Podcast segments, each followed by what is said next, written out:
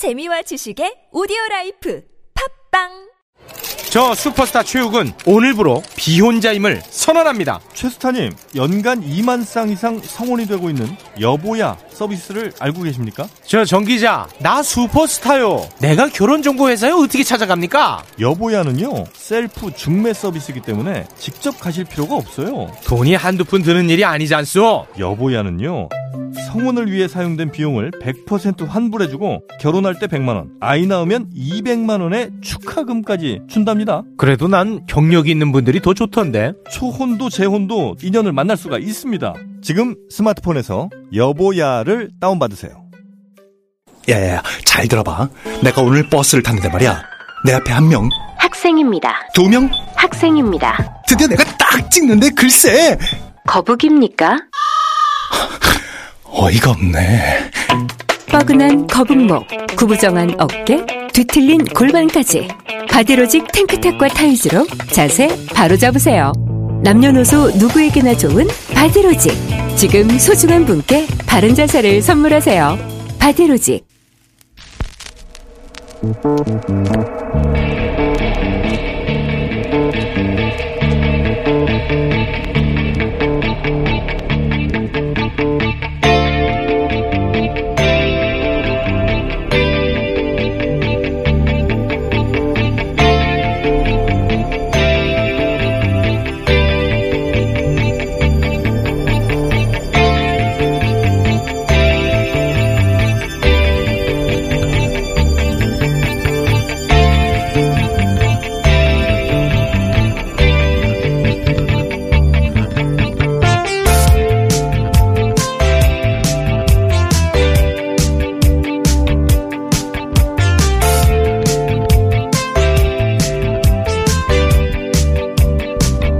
안녕하세요, 김호준입니다. 일본의 비영리 의료단체인 의료 거버넌스 연구소 가미 마사히로 이사장은 어제 일본 참의원 예산위 공청회에서 이렇게 말했습니다. 한국을 보라. 감염자가 매우 많지만 치사율이 별로 높지 않다. 전 세계에서 한 나라만 특별하다. 매우 많은 유전자 검사를 한다. 반면 일본 자료를 보면 치사율은 높은데 감염자가 적다. 이는 검사가 충분히 이루어지지 않기 때문이다. 세계에서 이렇게까지 검사를 받지 않는 나라는 일본뿐이다. 일본 상황이 이런데 아베 정부가 일방적으로 한국인 비자 효력을 정지시키고 무비자 중단을 결정하자 우리 정부는 상호주의에 입각해 일본인 무비자 중단과 비자 효력 정지 조치를 했습니다. 이 조치를 조선일보는 이렇게 보도했습니다. 일본의 한중 입국 제한 강화 발표에도 담담한 중국. 한국은 반발하는데 중국은 일본 입장 이해. 일본이 한중 양국에 같은 조치를 했는데 중국은 대응 조치를 안 한다는 겁니다. 웃기지 않습니까? 그동안 우한 폐렴이라며 실컷 혐중 정서를 자극하더니 우리 외교를 비판하기 위해서라면 중국도 끌어들이는 거. 그러면서 중일 간에는 사전 협의가 있었고 한일 간에는 없었을 거라고 보도합니다. 우리 정부가 외교를 못한다는 소리를 하려는 거죠. 그런데 더 웃긴 건 중국이 다음 날 우리와 똑같은 일본인 비자 중지 조치를 했다는 겁니다. 자기들 방역도 제대로 못하면서 혐한을 이용하는 일본을 질타해야 할 때 하루도 못 가는 논리로 어떻게든 외교 무능 프레임을 짜는 조선일보. 웃기는 짬뽕이다. 김호준 생각이었습니다.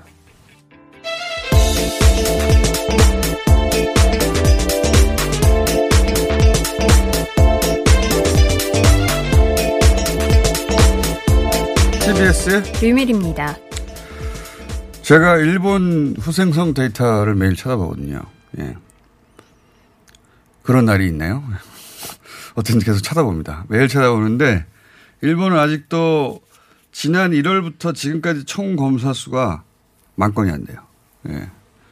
어제 오로 팔천칠백칠십일 건. 우리가 반나절에 소화하는 네. 양을. 어, 일본은 뉴스공장에서 진작부터 얘기했지만 검사를 안 함으로 해서 확진자를 늘리지 않는다는 정책이에요. 예, 확진자가 아직도 오백 명대고 횡보하고 있습니다.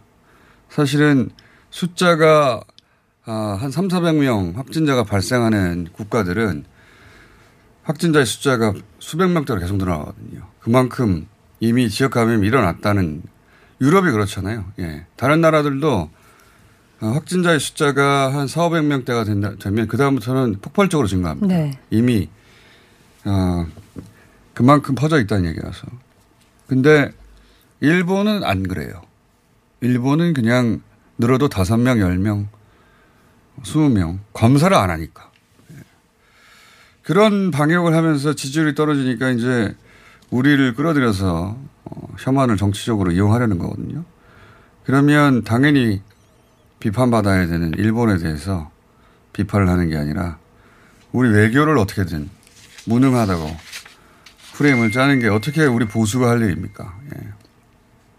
기사 제목부터 시작해서 항상 그렇습니다. 제목부터 그래요. 일본의 입국 제한 강화. 이거는 입국 제한 강화가 아니에요. 이거는 비자 중단입니다. 예, 전면적인 금지예요.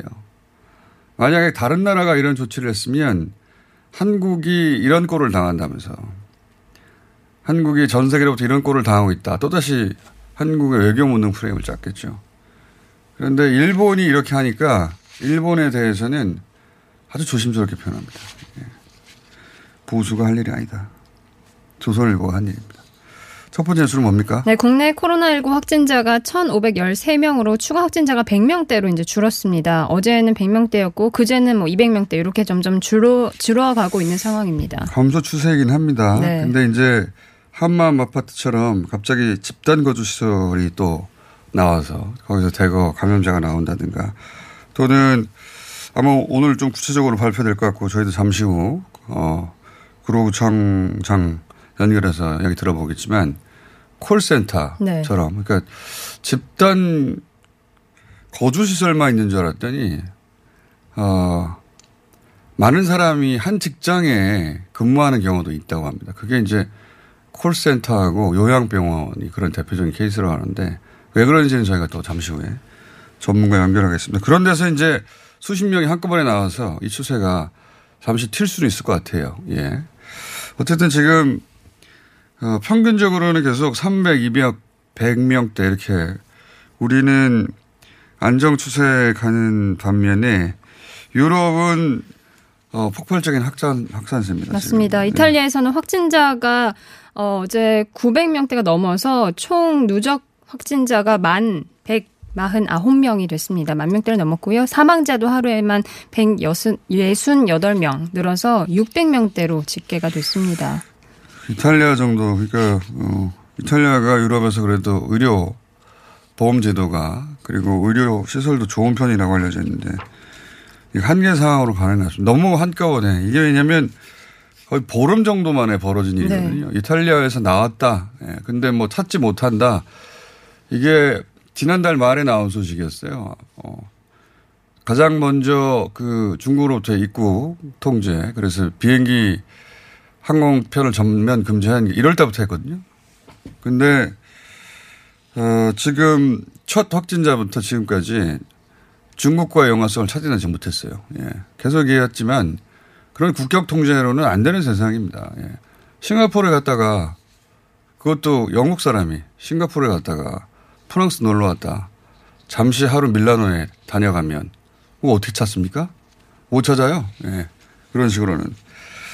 그런 세상인데 이미 자꾸 중국 회사, 중국 회사 하는 거는 그냥 정치적 공방, 공세예요. 여하간 이게 보름 사이에 이렇게 벌어지니까 어, 의료 어느 나라든 이 정도로 폭발적으로 증가하면 의료가 어떻게 버티겠어요. 의료 체계가 지금 무너지고 있다. 그렇게 보여집니다. 네. 하루에 어, 거의 백오십 명, 백육십 명씩 사망자가 늘어난다는 거는 그렇습니다. 그리고 여기만 그런 게 아니에요. 네, 이란도 이제 확진자 수가 우리나라를 추월해서 팔천 명대로 집계가 됐습니다. 어, 거기 이제 대, 대체로 이란, 이탈리아는 하루 한 천 명대 가량 수준으로, 네, 계속 늘어나고 있고 사망자도 급격히 늘어납니다. 그런데 이란의 통계는 어, 모르겠습니다. 신뢰도가 좀 떨어지는 것이 지금 팔천 명 확진에 삼천 명 완치거든요. 네. 이 통계는 좀 의심이 들고, 그런데 이제 통계를 일부러 숨길 것 같지는 않은 프랑스나 독일, 스페인 모두 애서롭지가 않습니다. 이들 나라들이 다 천 명씩 넘은 거는 벌써고 이 한 삼사백 명씩 늘어나거든요. 네. 이게 당연한 정상적인 정상적인 표현은 이상하지만 이 어, 여기는 준비하지 않은 채 없다고 생각하고 있다가 지역 감염이 이미 일어난 뒤에 발견한 거란 말이죠. 근데 우리도 확인했듯이 감염 어, 여기 높기 때문에 어, 이 나라들도 곧 몇천 명대 지금 이미 이천 명에 가까우셨고요. 네. 예, 특히 스페인이 예사롭지가 않습니다. 스페인이 어제 하루에 거의 오백 명이 증가했거든요. 예. 어, 더 훨씬 많아질 것 같아요. 지금 우리나라는 좀 줄고 있지만 해외에서 이렇게 확진자가 늘고 있는 가운데 우리나라의 그 진단키트를 수입하려는 국가가 좀 늘고 있는 것 같습니다. 너무 당연하겠죠. 네, 유럽 네. 인증도 받아서 이 유럽연합을 중심으로 주문이 계속해서 들어오고 있다고 합니다. 어느 정도 이 지금 사태가 진정이 되고 나면 저는 우리 질본이 어, 전원, 방역당국 전, 전원이 표창 한장을 받고 어디 국제상의라도 받아야 된다고 봅니다. 이 진단키트를 개발해서 이들 나라에 공급해서 그들 나라의 어, 생명의 안전에도 기여할 거 아니겠습니까? 이게 지난 십이월에 우리 질본이 이미 가상의 코로나 바이러스. 코로나 바이러스라는 게 이번만 있는 게 아니고 사스도 코로나 바이러스의 변종이지. 네. 어쨌든 코로나 바이러스를 상정하고 모의 훈련을 하고 그다음에 진단키트 로직을 이미 개발해뒀다는 거예요. 어떻게 알고 그랬는지. 미리 준비한 거죠. 예. 그런데 이런 사태가 벌어지자 바로 어, 민관 협력해서 어, 세계 최초 이걸 개발한 거 아닙니까? 이게 물론 수출해서 예, 경제적 이득도 있겠지만 어, 이를 통해서 한국의 역량이 예, 이게 단순히 약을 개발한다는 문제가 아니라 총체적 역량이거든요. 국가적 역량이 달려있는 거예요. 어떻게 공적 시스템이 돌아가는지 그걸 어떻게 백업을 하는 것인지 국민들의 역량은 어떤지 의료체계는 어떤지 보험체계는 어떤지 모든 게 다 맞아떨어지지 않으면 또 개발 역량도 있어야 되죠 스스로. 맞습니다. 그리고 생산 능력도 있어야 돼요. 그런 게 다 갖춰져야 종합적으로 이런 게 가능한 거거든요. 선진국이 맞다는 생각이 요즘 계속합니다. 예. 자, 다음은요. 네, 대구 신천지 교인들이 모여 살았던 이 한마음 아파트처럼 전국 곳곳에서 이 신천지 신도들의 숙소로 불리는 곳들이 드러나고 있습니다. 어, 신천지 대구교회가 있는 이 대명역 인근에 신천지 교인이 운영하는 카페나 식당들이 많이 있고 어, 그 주변에는 신도들이 많이 살아서 일명 신세권이 형성돼 있다고 노컷뉴스가 보도했습니다. 저는 좀 안타까운 게 모여 사는 게 죄는 아니잖아요. 예, 그건 그분들 나름으로 판단할 문제고 저는 그 자체는 사회적 뭐 비판의 대상이 아니라고 생각하는데 근데 지금 사람들이 많이 모여서 서로 교차 감염시키고 자신도 알지 못하는 사이 전파자가 되고 가는 이런 상황이 발생했잖아요. 네. 신천지가 처음부터 이런 시설들에 대해서 공개를 했었어야 돼요. 우리한테는 공개 안 해도 돼요. 그냥 지자체하고 서로 이 방역의 목적으로만 대비로 어 공개하고 빨리 이 시설들에 대해서 어, 검진도 하고 방역을 했다면 이렇게 언론에 나서서 차단해서 마치 불법 시설인 것처럼 그런 이미지를 주는 일이 없었을 텐데 너무 답답합니다. 신천지 대형이 뭐 어떻게든 모든 걸 숨기려고 하고 드러나면 그때 대응하게 되는데 숨겨질 수가 없는 상황이에요. 지금은. 국가적 역량이 이걸 밝히는데 다 집중되어 있는데 어떻게 이걸 다 숨깁니까? 아, 너무 답답합니다. 네. 자, 다음 뉴스는요? 네, 이렇게 자가격리 어, 중이신 분들이 꽤 있는데 이런 경우 위반을 했을 경우에 경찰이 최고 수준의 출동 단계 분류해서 대응을 하기로 결정했습니다. 그럴 수밖에 없죠. 네. 예, 왜냐하면 다른 사람의 생명에 영향을 미치니까 직접. 예. 근데 좀 특이한 점은 대구 같은 경우에는 이 기준을 조금 완화해서 코드 제로가 아닌 코드 삼. 삼으로 해서 즉각적인 현장 조치 같은 것은 필요하지 않다라고 판단을 한 것으로 보입니다. 대, 대구 지자체만 그래요? 네. 그것도 참 이해하기 힘든 점입니다. 대구가 오히려 거꾸로 가장 확진자가 전 국민, 전국 확진자의 구십 퍼센트가 발생하고 네. 있고 신천지 관련이 구십삼 퍼센트, 구십오 퍼센트. 왜냐하면 질병본부가 신천지 관련성을 확인하고도 다 발표하지 않은 게 많이 있어요. 제가 알기로는. 왜냐하면 신천지를 공격하기 위해서 하는 게 아니거든요. 맞습니다. 감염의 경로를 파악하려고 하는 건데 하다 보면 본인이 이제 교인이 아니라고 끝까지 부인하다가 명단에 의해서 혹은 뭐 예배 참석 사실이 드러남으로 해서 알게 되는 경우들이 있는데 그렇게 파악한 게 지금까지 어 외신 기자 회견 때는 구십오 퍼센트라고 했어요. 거의 대부분이거든요. 네. 예. 그런데 그 대구에서 코드 삼으로 한다는 건 이게 출동 단계거든요. 코드 제로는 살인 사건이 발생했으니 음. 즉각 출동하라는 겁니다. 가장 강력한 어, 조치인 예, 거죠. 최고 수준의 대구는 삼으로 했을 거예요. 그래서 제가 계속 비판하는 겁니다. 예. 대구 시민은 왜 보고하지 않느냐고. 이런 걸 비판해야 되는 거죠. 자, 다음은요. 네, 신천지 교인들이 근무하거나 봉사하는 이 요양시설에 코로나 고위험군 환자들이 상대적으로 많은 만큼 이 정부가 신천지 신도 명단과 또 건강보험공단의 직업 정보를 대조해서 신천지 신도들을 역추적하고 있다고 합니다. 아까도 말씀드렸듯이 이 요양시설이 고위험군, 기저질환이 있는 분들이 다들 있지 않습니까? 환자들이 대부분 기저질환이 있잖아요. 근데 저도 왜 그런지 모르겠는데 이 요양시설하고 콜센터 같은 곳에 어, 신천지 교인들이, 어, 근무죠, 이번에는. 집단 거주가 아니라, 네. 어, 집단적 형태로 근무하는 경우가 많다라고 하는데 그 이유는 저희가 잠시 후에 전문 연결해서 들어보겠고. 네, 요양기관에 요... 계신 분이 천육백 명 정도 되는데 이 중에 천삼백 명 정도가 아직 검사를 받지 않은 것으로 나타났습니다. 그러니까요. 예. 신천지 교인들이 어, 전국 요양시설에 한 천육백여 분 근무 혹은 봉사한다니까. 네. 그러니까 그 정부는 이 사실을 미리 파악한 거죠. 파악해서, 아, 이, 여기서 위험할 수 있겠다 싶어서 집단 이번에는 근무지에 해당되는 전국 요양시설에 근무하는 교인들을, 어, 전수조사하겠다는 거거든요. 전수조사. 그러니까 이것도 신천지가 먼저 스스로 이런 위험이 있으니 이 지역, 이, 어, 근무지를 먼저 검사해다오 했었어야 해요. 이걸 방역당국이 방역 고리를 차단해서 아, 여기가 위험군이나 파악해서 전수조사 하겠다는 거거든요. 아직도 어, 어떻게든 할 수 있을 만큼 숨기고 싶어 하는 것 같은데 그렇게는 안 될 겁니다. 국가적 역량이 다 여기에 사람들의 생명이 여기 걸렸기 때문에 지금이라도 그런 집단 발명의 어, 출발 지점이 될 곳은 협조해야 됩니다. 미리 스스로 나와서 아직도 현실 감각이 상황 파악이 제대로 안 되는 것 같아요. 다음은요. 네, 신천지가 교인 명단이 담긴 이 온라인 게시물을 두고 작성자를 고발해서 경찰이 이 작성자 정보를 얻기 위해서 어, 압수수색 영장을 신청했는데 검찰이 이를 법원에 청구를 했습니다. 그런데 어, 앞서서 신천지 대구교회가 영장 청구 대상이었을 때는 조금 다른 모습을 보여서 이에 대한 얘기들이 음. 계속 나오고 있습니다. 교인 명단을 해킹했으면 정보통신망법 위반일 거예요. 네. 예, 당연히 수사 대상이고. 어, 이 압수수색 영장을 청구했다는 건 인터넷 사이트에 그걸 올렸을 거 아닙니까? 그 인터넷 사이트에 올렸으니까 그 인터넷 사이트에 게시물을 작성한, 어, 개인정보가 있겠죠. 네. 그걸 얻기 위해서 영장을 신청한 것 같은데.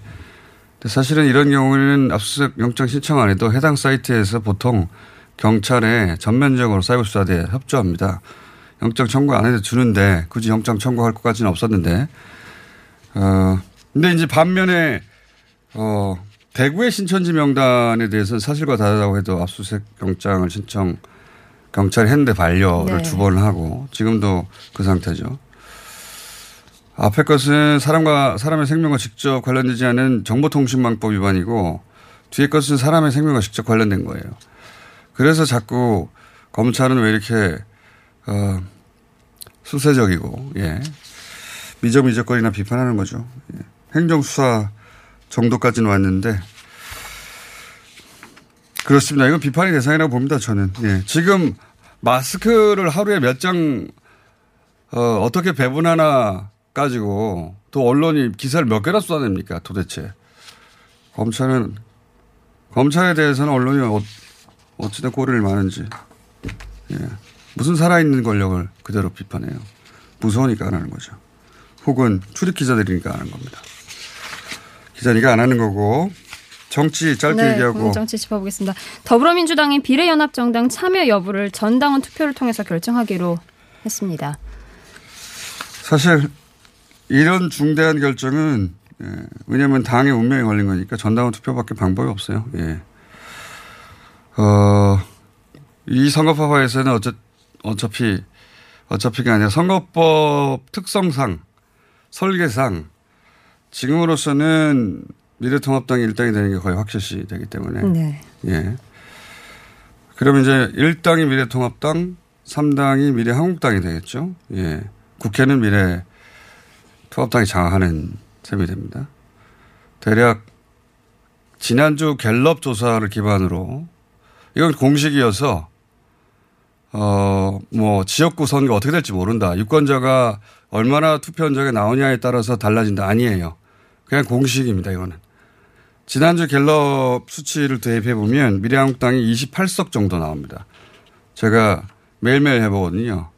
많은 조사를 가지고 판도를 어, 알아야 시사방송을 하니까. 이십팔 석. 그냥 공식이라 그냥 나오는 거예요. 열심히 선거운동을 해가지고 지역에서 한 표를 더 얻으면 그 지역은 이길 수 있지만 이건 그냥 공식이기 때문에 에, 그러다 보니 아마 권리당원들을 대상으로 하는 전당원 투표는 어, 연합 비례정당에 참석하자는 쪽으로 결론이 날 가능성이 큰데 문제는 이제 정의당이 참여하지 않는다면 어, 연합 비례는 민주당과 아마도 청년들이 만든 소수정당 그런 연합 정도가 될 텐데 그럼 미래당과 미래통합당과 정의당 양쪽에서 이걸 비판하겠죠. 그 비판에 정당한 부분도 실제로 있고 어, 이번 총선은 제가 보기에는 코로나로 총선 관련 정보가 또 우리만 하더라도 지금 총선 뉴스로 도배가 될 텐데 네. 통, 평상시라면 코로나 관련 뉴스로 도배가 되지 않습니까? 그러니까 총선 관련 정보가 전달될 시간 자체가 너무 부족해요. 룰까지 복잡하고 결국은 총선의 메시지를 누가 가장 단순화해서 명쾌하게 전달하느냐의 승패가 달렸다고 저는 보는데 그런 의미에서 미래통합당이 몇 발짝 꼭 유리하죠. 왜냐하면 진작에 미래한국당을 만들어뒀기 때문에. 자, 이야기는 저희가 잠시 후 이 부에서 또 다루겠습니다. 네. 여기까지 하겠습니다. 티비에스의 류미리였습니다. 활력과 면역력을 한 번에 코어업. 코어업은 아침 활력을 더해주는 멀티비타민과 정상적인 면역 기능에 필요한 아연과 페루산 마카가 조합된 건강기능식품입니다. 하루 구백 원도 안 되는 가격으로 활력과 면역력을 한 번에 코어업 하나면 충분합니다. 구 차 완판에 보답하자 이천이십 분께 추가 사은품을 드리고 있습니다. 코어업이 팟캐스트 청취자 여러분께 건강한 활력을 드리겠습니다. 긁지 말고 뿌리세요 글루타셀. 아직도 무작정 긁고 계신가요? 지금도 밤마다 긁어대는 아이 때문에 고민이신가요? 미친 듯이 가려울 때는 긁지 말고 글루타셀을 뿌려보세요. 약국이나 검색창에서 리얼한 후기를 확인해보시고 많은 사용자들이 인정한 특허받은 글루타셀 스프레이로 긁지 않는 편안한 밤을 보내세요. 긁지 말고 뿌리세요 글루타셀. 서울시가 이월부터 폐비닐, 폐페트병 별도 분리배출 요일제를 시범 운영합니다. 단독주택과 상가는 매주 목요일에 폐비닐과 음료, 생수용 투명 폐페트병을 별도 봉투에 각각 배출하시고 아파트 등 공동주택에서는 요일 구분 없이 투명 폐페트병을 별도의 전용 수거함에 분리배출해주세요. 생활 쓰레기는 줄이고 재활용률은 높이는 폐비닐, 폐페트병 별도 분리배출 요일제에 시민 여러분의 많은 참여 바랍니다. 자세한 사항은 일이공 다산 콜센터로 문의하세요. 이 캠페인은 서울특별시와 함께합니다. 하이패스 지나간 것 같아요. 나라에서 허락한 유일한 마약 같아요. 내성 걱정했는데 사 년 동안 그런 불상사는 없네요. 와우. 약도 아닌데 찌꺼기를 싹 다 배출한 느낌이에요. 대장사랑 말해 뭐해. 어레어레 팔아주세요. 대장사랑? 광고와 실제품이 일치하는 회사? Product results are as what you see in advertisements. 미궁 대장사랑이 사명을 제이에스알 라이프로 변경하였습니다. 좋은 원료, 따뜻한 사랑, 정직한 기업, 검색창에 제이에스알 라이프.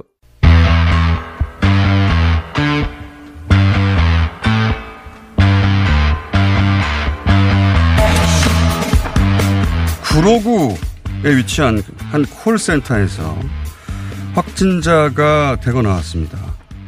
요양병원과 콜센터에 집단 감염이 일어난 배경 한번 짚어보겠습니다. 한국천주교 유사종교 대책위원장 이금재 신부님 전화 연결돼 있습니다. 안녕하세요, 신부님. 네, 안녕하세요.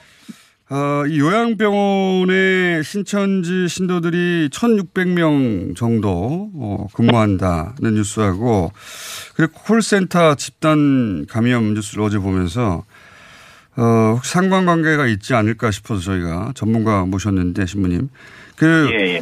우선 신천지 신도들이 요양병원에 많이 근무하는 이유와 혹시 콜센터에도 신천지 신도들이 많이 근무합니까? 두 가지 질문인데 연결된 것 같아서 말씀드리겠습니다. 예, 예. 일단 저도 뉴스를 보면서 우려했던 점이 터졌구나 하는 생각이 들었거든요. 아. 왜냐하면 대구 신천지 교회를 통해서 이제 걷잡을 수 없이 코로나십구가 확산되고 되기 시작했고, 예. 어, 방역당국과 지자체는 이제 신천지 건물하고, 예. 개인의 이제 중점을 두고 이렇게 방역을 했잖아요. 그렇죠. 건물은 폐쇄하거나 신천지는 이제 개인 중심으로 자가격리하고, 코로나십구 검사를 권유하거나, 예. 또는 음, 자가격리를 유도하고, 또 확진자는 병원 치료를 받도록 했는데요. 예. 잘 협조하는 사람도 있지만, 네. 또 그렇지 않는 분도 많다는 것을 우리는 이미, 그렇죠. 또 많은 경우 알고 있죠. 그것은 자신의 신분이 이제 노출되는 것이 음. 두려워서 이제 검사받는 것이 아니라 이제 속이고, 또는 지도부가 이제 모임을 하지 말라고 했지만 내부적으로는 소수 모임, 또 뭐 만남, 뭐 이런 것들이 이루어지면서 대구 그 한마음 아파트에서 보듯이 이제 감염자가 감염자를 낳고, 그래서 이 차, 삼 차 감염이 시작되면서 일정 공간 또는 일정 시간에 함께 모이는 집단에서 집단 감염 사태가 이제 벌어지게 됐는데, 그렇죠. 그것이 뉴스에 나온 것처럼 그런 그 요양병원이나 또는 콜센터 같은 데 나온 거죠. 근데 지금 그런 콜센터까지는, 네. 아직 신천지 관련성이 밝혀지진 않았지만, 근데 요양병원 이야기를 듣다 보니 혹시, 예. 요양병원에 이렇게 집중적으로 근무하는 것처럼 콜센터에도 교인들이 집중적으로 근무할까 싶어서 제가 이제 여쭤보는 거거든요. 그러니까 그게 이제 신천지 그 특성을 조금 이해하면, 예. 이 부분을 이해할 수가 있는데요. 예. 이제 신천지는 일부러 또는 어떤 계획을 가지고 특정 직업군을 이렇게 선택하지는 않아요. 예. 그런데 신천지는 이제 사실 할 수 있다면 직업을 갖지 않고 온전히 신천지 활동을 하는 것을 좋아하는데, 그렇겠죠. 예. 이제 직업을 갖는다면 가장 먼저 직업 일 순위로 그들이 생각하는 게 뭐냐면, 신천지 활동에 방해받지 않고 또 똑같은 이십사 시간이지만 시간을 좀 자유롭게 활용하면서, 아. 전도할 수 있는 직업을 가지려고 하거든요. 아. 그리고 동시에 이제 신천지 교회의 특성을 보면, 구성원들 특성을 보면 청년부, 부녀부, 장년부들로 나눌 수가 있는데, 예. 예, 그중에 가장 주를 이루는 것이 바로 부녀부거든요. 네. 많은 비중을 차지하는 게 부녀부인데, 부녀부는 주로 삼십 대 후반에서 사십, 오십 대 여성들로 구성이 되는 조직인데요. 네네. 그, 이들 중, 그러니까, 어, 그 나이에 또 여성으로서 직업을 갖고자 할 때, 예. 가장 쉽게 찾을 수 있는 직업이 바로 요양보호사나 사회복지 또는 콜센터 같은 어떤 직업들이거든요. 아, 그러니까 시간이, 상, 출퇴근 시간이 상대적으로 좀 자유로운 편이고, 예. 그리고 경력 단절됐다가 다시 손쉽게, 어, 어, 구할 수 있는 직업이 그런 직업군이라 그런 거기 많이 근무한다. 예, 예, 예, 어, 부녀부 같은 경우는 많은 경우가 있고요. 예. 어, 그리고 이제 그 안에서 서로 부녀부의 그 신천지인들이 그런 직업 안에서 서로 힘든 것을 잘 알잖아요. 네네. 그러니까 위로하고 서로 달래주고 따뜻하게 해주면서 그 안에서 그 동료들에 대한, 아. 이제 좀 더 포교 활동이 벌어지면서 어떤 특정 대상 직업군에 신천지인이 많이 있는 것처럼 이제 보이게 되죠. 아, 그렇군요. 그러니까. 예, 그러니까 이제, 예, 그 요양병원이라든가 사회복지 그쪽에 좀 많이 있고, 그 다음 콜센터에도 어느 지역의 콜센터에 많이 있다라고 이렇게 딱 특정 짓기는 어렵지만, 네. 어, 그 콜센터 안에도 어, 직업의 특성상, 어, 신천지인이 많이 들어갈 수 있다는 거죠. 아, 그러니까 예를 들어서 어떤 특정 콜센터에서 신천지 교인이 한두 명이 있다면 사실은 한두 명이 아니라 여러 명이 있을 가능성을 염두에 둬야 되겠군요. 그렇죠. 그 왜냐하면 그 안에서 포교 활동하기가 아주 쉽죠. 왜냐하면 폐, 그 안에서 나름의 그 조직이 폐쇄적이고 자기들만 서로 이제 아픔을 공유하잖아요. 음. 그걸 이용해서 이제 전도 활동을 하기 때문에 그 안에서 이제 점점 늘어나기 시작하는 거죠. 어, 그리고 또 빈자리가 생기면 바로 어, 신도들을 먼저 연락해서 빈자리를 채우게 하면서 이렇게 모든 콜센터는 아니어도 콜센터에 만약에 신천지 신도가 뭐 두세 분 있다면 그보다는 많다고 상정하고 콜센터에 전수조사를 들어가야 되겠군요. 그렇죠. 그건 콜센터뿐만 아니라 모든 직업군에서도 마찬가지고요. 네. 왜냐하면 신천지는 자기들끼리 이렇게 폐쇄적으로 서로 소통하고 또 서로 도와주고 그러잖아요. 네. 그러니까 예를 들어서 어, 대구 한마음처럼 왜 이렇게 집단적으로 그런 쪽에 또는 서울에서도 이제 소규모 집단 그 거주지가 나오잖아요. 예. 이런 것들이 왜 그러냐면 신천지 안에서 이제 에 자기가 어, 어 알고 있는 어떤 신천지인이 만약에 주거지 집이 필요하다. 그러면 자신이 살고 있는 곳이나 아니면 가까운 곳에 대한 그 빈집 정보들을 알고 있으면 그쪽에 소개를 하고요. 또 직업도 어. 마찬가지죠. 직업이 좀 필요한 것 같다. 음. 그러면 자신의 직업 안에서 이제 빈자리가 생긴다는 걸 알잖아요. 그러면 예. 어, 그 신천지인들을 소개하는 거죠. 알겠습니다. 우려하는 반대 지금 요양병원은 많이 근무한다고 해서 요양병원 천육백 명 명단을 파악해서 전수조사 들어간다는데 콜센터가 그럴 가능성이 있다는 건 제가 처음 알아가지고 못 여쭤봤습니다. 오늘 말씀 감사합니다. 예, 고맙습니다. 네, 한국 천주교 유사종교 대책위원장 이금재 신부님이었습니다. 자, 바로 이어서 이번에는 어, 구로구에 있는 한 콜센터에서 확진자가 지금 현재까지 육십여 명, 정확한 수치는 직접 듣겠습니다. 어, 직원 중에 확진 판정을 받았습니다. 어, 한 회사에서는 아마 최다 집단 감염 사례를 보여주는데, 구로구청장 연결해 보겠습니다. 안녕하십니까, 청장님? 예, 안녕하세요. 네. 제가 이름을 말씀 안 드렸군요. 이성. 예, 구로, 저 구로구청장 이성입니다. 네네. 감사합니다. 자, 처음 구로 콜센터 확진자가 언제, 어, 확인이 됐습니까? 예, 지난 일요일 날 노원구의 확진자가 이제 역학수사하는 과정에서요. 예. 구로 콜센터에 근무하고 있다는 게 저희한테 통보가 와서요. 아. 그날 이제 처음 알았고요. 저희가 직원을 조사했더니 이백칠 명이었고요. 아, 서울의 이십이 개 구와 경기 인천까지 명단을 전부 통보하고 자가격리하고 또 조사를 해주고를 저희가 의뢰를 했습니다. 아, 그러니까 이게 화요일 예예 예. 이게 이렇게 된 거군요. 그러니까 이 콜센터에서 이 직장에서 확진자가 나왔다고 해서 이 직장을 전수조사한 게 아니라 노원구에 확진자가 나왔는데 그 확진자의 예. 직장이 방역 고리를 찾아가다 보니 역학 고리를 여기 예, 근무한다고 해서 여기 근무 하는 직장을 검사를 해봤더니 여기서 대거 나온 거군요. 아. 예, 그래서 예, 직장을 일단 폐쇄한 다음에 월요일 날 검사했더니 아, 바로 열세 명이 나와서 저희가 그 건물 모든 사무실 다 폐쇄했고요. 이제 그, 그날부터 월요일 날 이틀 동안 이십이 개 자치구와 경기도 인천시가 아, 종업원 이백칠 명에 대해서 이제 그 가족까지 다 해서 조사를 해서 조사는 이미 이제 거의 다 끝나 있는 상황입니다. 이제 최종 결과는 아직 최종 나오지는 않았지만은 아, 검체 수사는 거의 다 완료되어 있는 음. 상황입니다. 최종은 질병본부에서 발표하긴 할 텐데 직원이 한 육십여 명이 가족까지 합쳐서 칠십 명이 넘는다고 제가 알고 있는데 맞습니까? 지금 확진자가 최종 결과는 아니지만요. 예. 아, 지금 현재로 팔십 명 약간 넘게 되는 것 같고요. 오늘 아. 예, 오늘 오전이면은 이제 완전히 다 끝, 끝날 것 같습니다. 그러니까 이 조사는 다 받았습니다. 그렇군요. 지금 아 이게 이게 큰 그 뭐랄까요? 방역 당국의 어, 역학 조사의 개가이기도 하고 한편으로는 큰일 날 뻔한 일이기도 한데 그냥 노원구에서 한 주민이 확진이 되자. 그 역학고리를 찾다가 콜센터가 의심돼서 직장에 어, 예, 전수조사를 했더니 이만큼 팔십여 명이 나왔다는 거죠? 팔십여 명. 예, 그렇습니다. 어, 그리고 다행스러운 거는 단 예. 이틀 동안에 예. 직원 전수, 전수 검사가 끝났다는 게 굉장히 다행스러운 일이고요. 아, 그뿐 아니라 이제 그 건물 전체에 대해서도 다른 그 입주민들이라든지 다른 직장에 있는 분들까지 지금 전수조사가 지금 진행 중에 있습니다. 알겠습니다. 이 한 층에 근무하는 인원들을 일단 먼저 전수 검사한 거죠. 같이 근무하는 같은 층에. 그렇습니다. 예. 해당 콜센터는 검사 끝났습니다.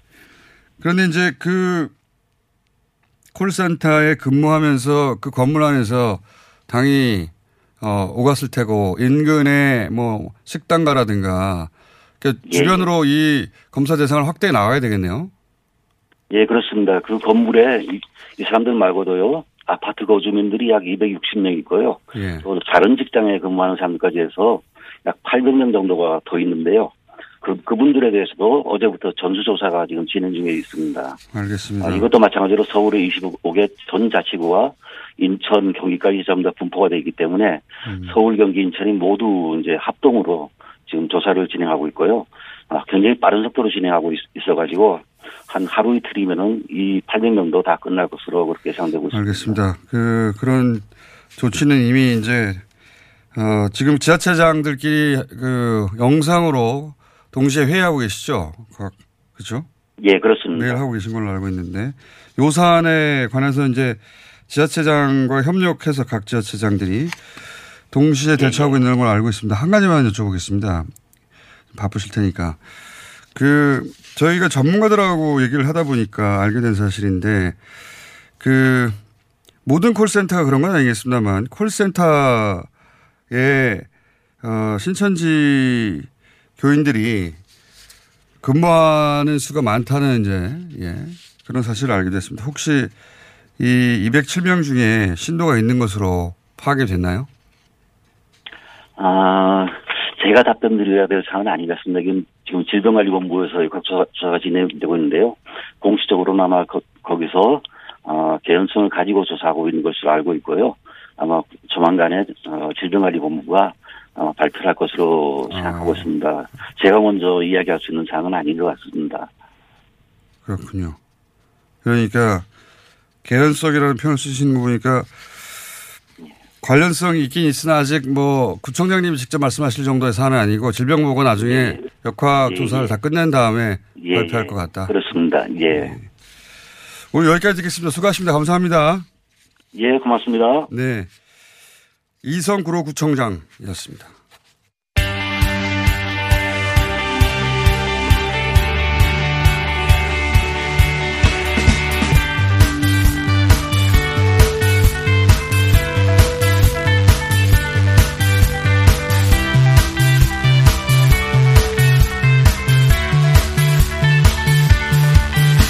자, 어, 어제 이어 비례 위상정당에 관해서 어제는 민주당의 입장, 오늘은 정의당의 입장. 원래 저희가 삼 부에 시간을 뽑아뒀는데 이건 저희 잘못이 아닙니다. 박원석 어, 정책위 의장께서 이 부밖에 시간이 안, 나도, 안 된다고 그래서 억지로 지어짰습니다. 오랜만에 뵙겠습니다. 감사합니다. 네, 안녕하세요. 예, 자, 시간이 이렇게 많지 않으니까 어, 민주당 이십 분 썼는데 예. 한 번 더 불러주세요. 의원님은 삼 분밖에 없습니다. 네. 저희 잘못 아니에요. 자, 정의당이 비례대표용 선거연합정당에는 참여하지 않겠다고 공식적으로, 물론 뭐 정치는 끝까지 가봐야 알긴 합니다만 지금 현재까지 공식 입장입니다. 왜 이런 입장이 나왔는지 설명해 주십시오. 음, 우선 저희가 비례한국당에 대해서 꼼수정당이라고 강하게 비판을 하고 또 위헌심판 제청까지 내놨습니다.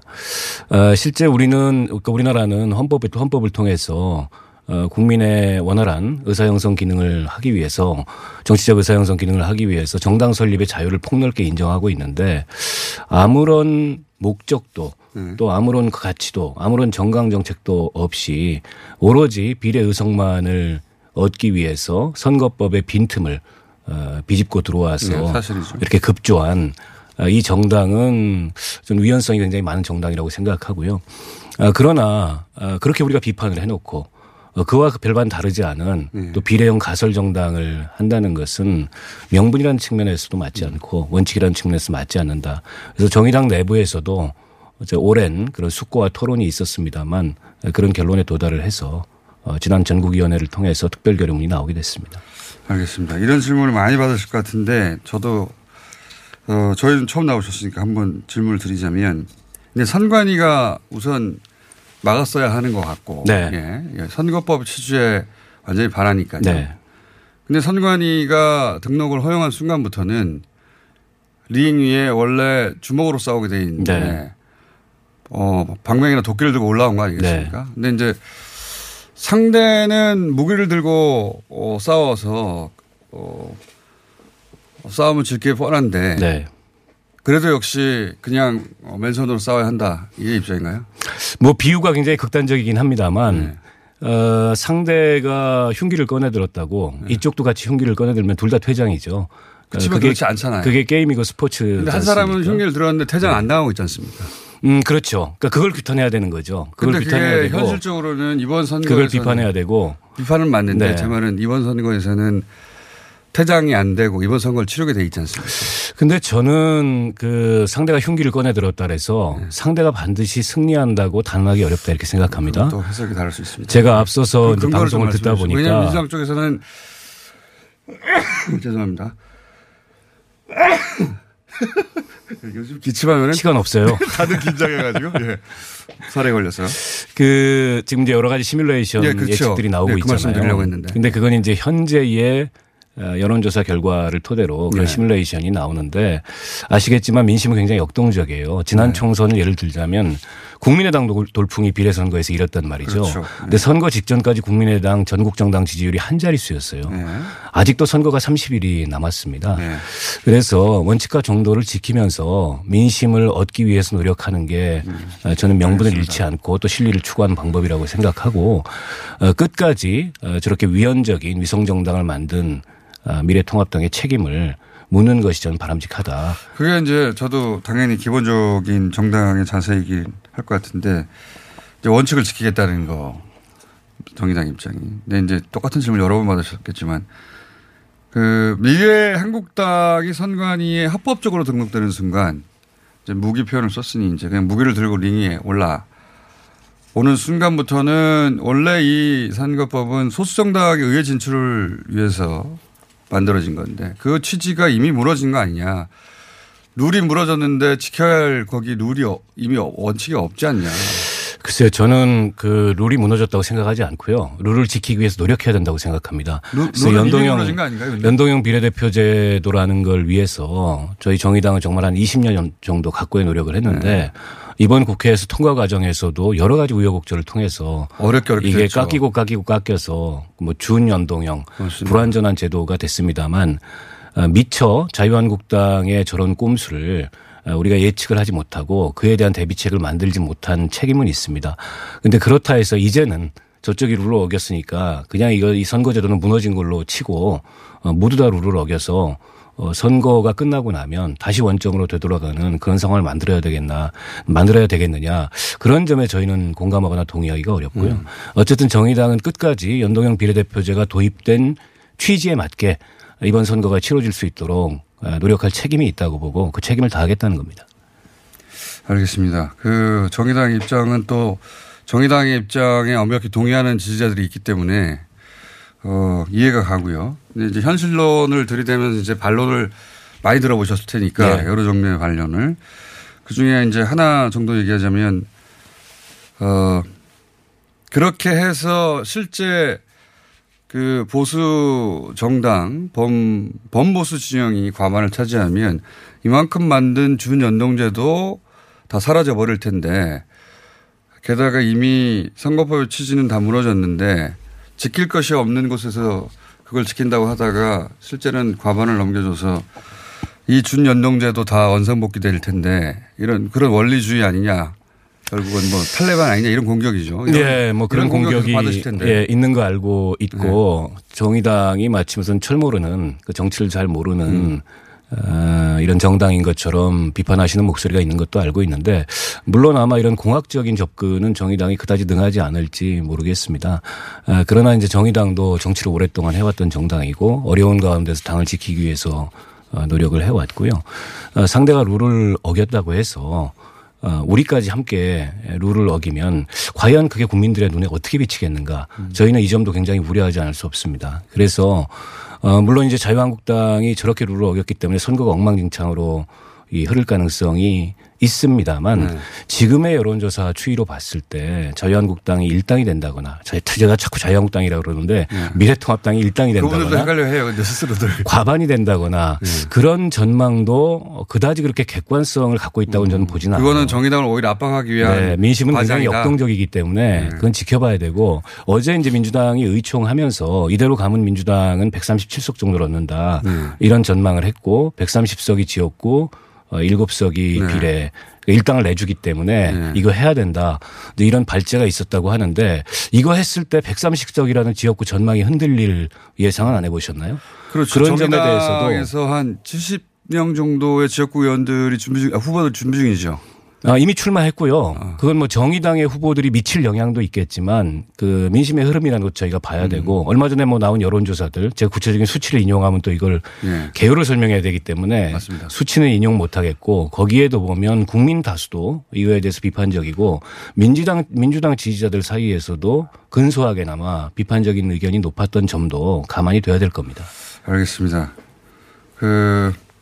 민주당도 스스로 쉽게 결론을 못 내니까 의총도 거치고 최고위 갔다가 다시 의총 갔다가 다시 최고위 가서 아마 전당원 투표로 이제 최종적으로 결론 날 것 같은데 어제 의총은 뭐 한 구 대 일, 팔 대 이 정도로 찬성이 많았다고 합니다. 의원들 네, 사이에서. 맞습니다. 네. 예, 의원들 사이에서는.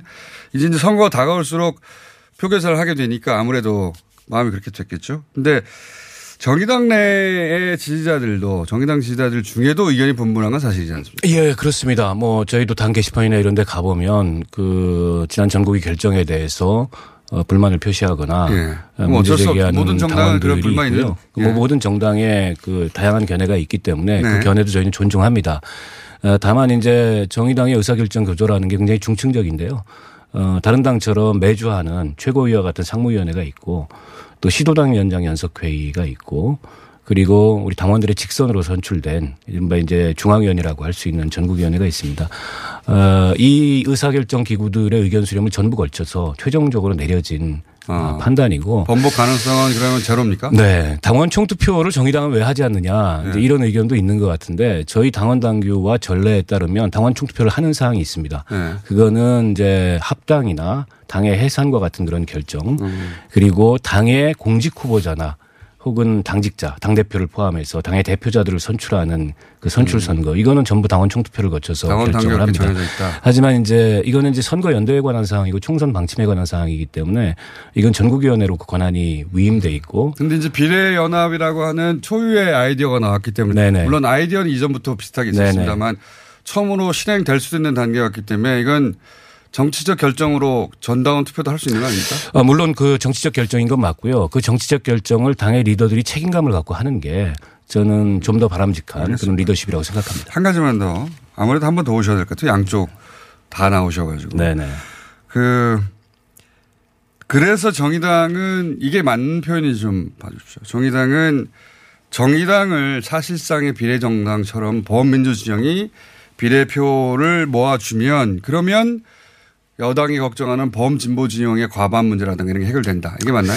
그런 말씀을 하신 분들도 있는데 네. 저희 스스로 그걸 주장하거나 요구한 바는 아, 없습니다. 아니고. 그 시민을 위하여의 최백운 교수께서 페이스북에 오해를 살 수 있는 그런 표현을 정의당 지도부를 만났던 이런 주장을 하더라 이렇게 쓰셨다가 문제 제기라니까 나의 해석이다 음. 이렇게 바꾸셨는데 조금 자의적인 해석을 하신 게 아닌가. 그러면 그런 그 입장은 그럼 어떻게 해야 됩니까? 표를 몰아라는 게 아니라 어떤 식으로 유권자들이 해석해야 됩니까? 저는 원칙대로 하면 된다고 생각합니다. 민주당도 비례를 내시고요.